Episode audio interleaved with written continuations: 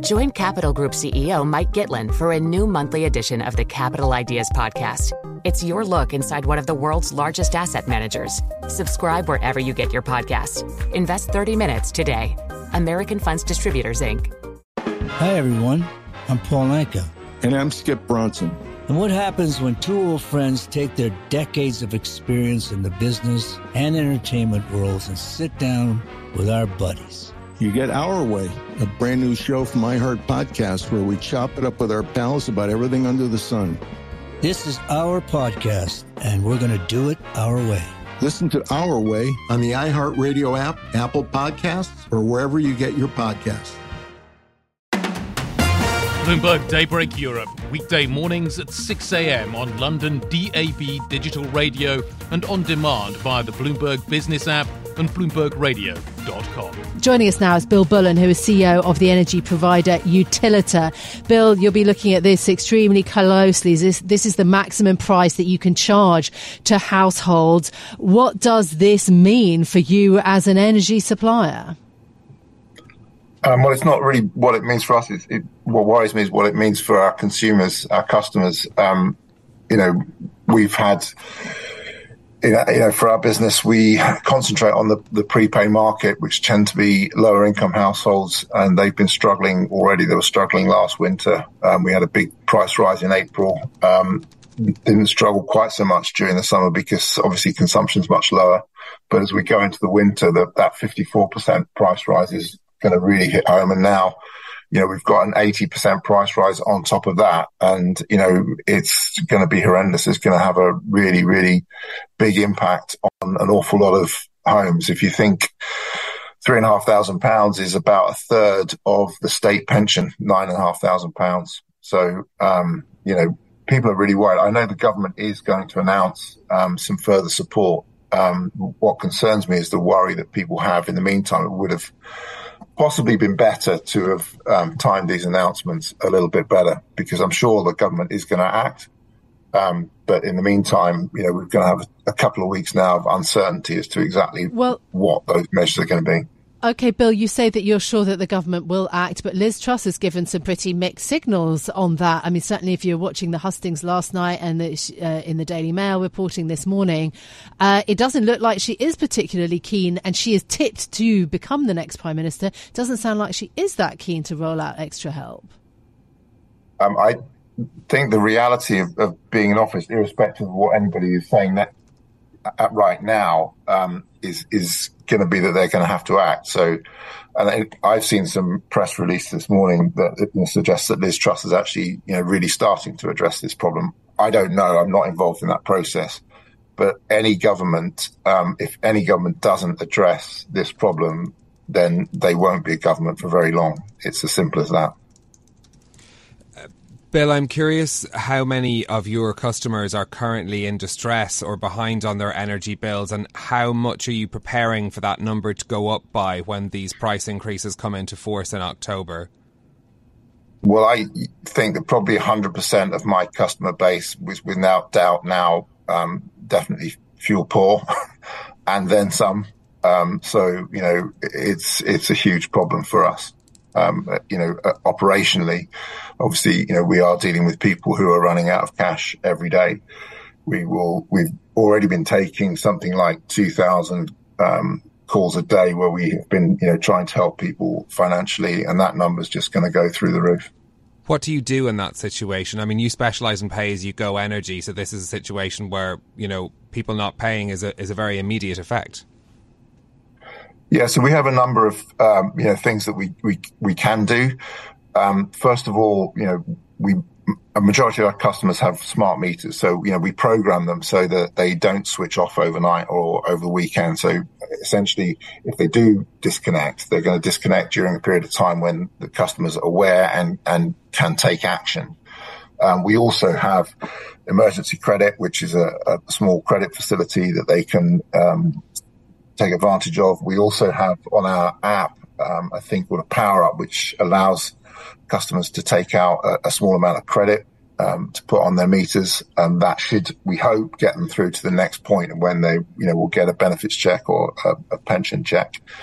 So um, there's a number of things that we can try and do. We also have a hardship fund, um, also at the end of the day, um, and you know we do things like benefits checks to make sure that customers are actually getting um, the benefits that they're due, um, and we also point them to charities that might be able to help as well. Um, what exactly do you think that the government should do? And um, there are various um, proposals on the table. So there's cutting green levies. That's a, quite a small proportion of energy bills. Yeah. There's scrapping VAT on energy bills. There's increasing yeah. the £400 rebate. There's freezing yeah. the price cap, you know, at its current level. Obviously, uh, yeah. that's not happened. W- what are the measures uh, in in order? What is the biggest measure that the government must take, in your view? Well, they've definitely got to increase um, assistance, you know, considerably, and we are now talking, you know, thousands of pounds, not hundreds of pounds. And the problem with green levies or VAT, you know, you're talking about measures that are hundreds of pounds. So, um, and the, the problem is that if you carry on down this road that we're on at the moment, where the government announced some kind of support package to help people pay an inflated bill, every time the bills get inflated further, and we're looking at January where, you know, potentially they're going to be inflated even further, the government has to come up with yet another um, support package. So what we've been suggesting is instead of constantly chasing this problem, we need to get ahead of it, announce a freeze in the price caps, and then deal with the consequences of that. You know, essentially out of uh, you know away from customers, so that customers aren't um, suffering the stress of you know looking at their energy bills going through the roof. Freeze the pro- freeze prices for customers, solve that problem, and then mm. work out how we fix it. That is effectively a very big step on the nationalisation road. Um, I don't think so. I mean, other countries have announced price freezes.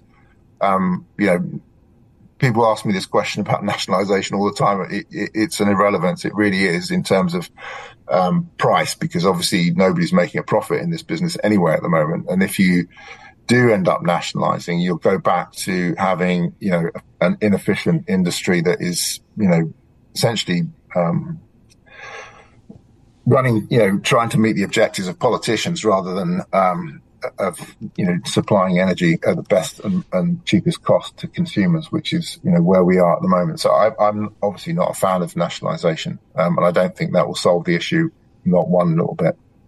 I'm curious to hear you say that nobody's making a profit in this. I mean, there are energy companies making very large profits at the moment. What do you mean by that? Well, the, the retail sector in the UK is controlled by these price caps. Um, obviously, the, with the wholesale costs going up, everybody's being forced to operate absolutely at the price cap. Um, so uh, that's and that's the bit of the the industry that is kind of facing the customer. Obviously, further upstream, it's a complex industry. You have all kinds of uh, companies. Some are more vertically integrated than others. Some have gas fields. Some have power stations, and some, like mine, are just a pure pure retail organization. So um, obviously, upstream players that are you know pumping gas out of the North Sea or producing electricity from a non-hydrocarbon source, you know, are will be making big profits right now. But that doesn't mean that the retail sector, the one that's being regulated by these price caps, is making any profit at all.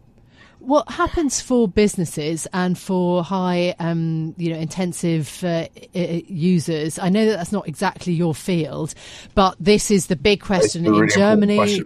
Um, and it is also the issue here because obviously it is not governed by this price cap. Um, but exactly. businesses do negotiate their contracts, and a lot of them we've been reporting those contracts actually come up in October. So businesses are also going to face this massive squeeze. The Federation of Small Businesses hugely worried. What should be done about business uh, consumption?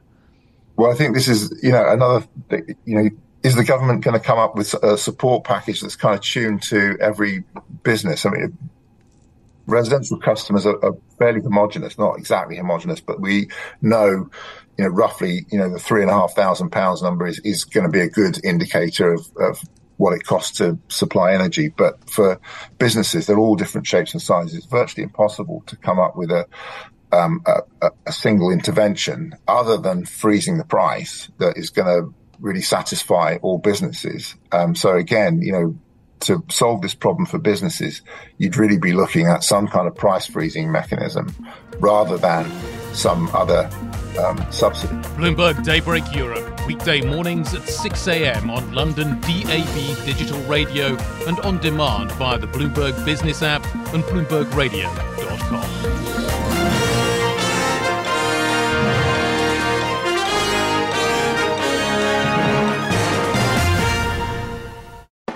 Hi, everyone. I'm Paul Anka.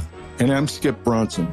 And what happens when two old friends take their decades of experience in the business and entertainment worlds and sit down with our buddies? You get Our Way, a brand new show from iHeart Podcast where we chop it up with our pals about everything under the sun. This is our podcast, and we're going to do it our way. Listen to Our Way on the iHeartRadio app, Apple Podcasts, or wherever you get your podcasts.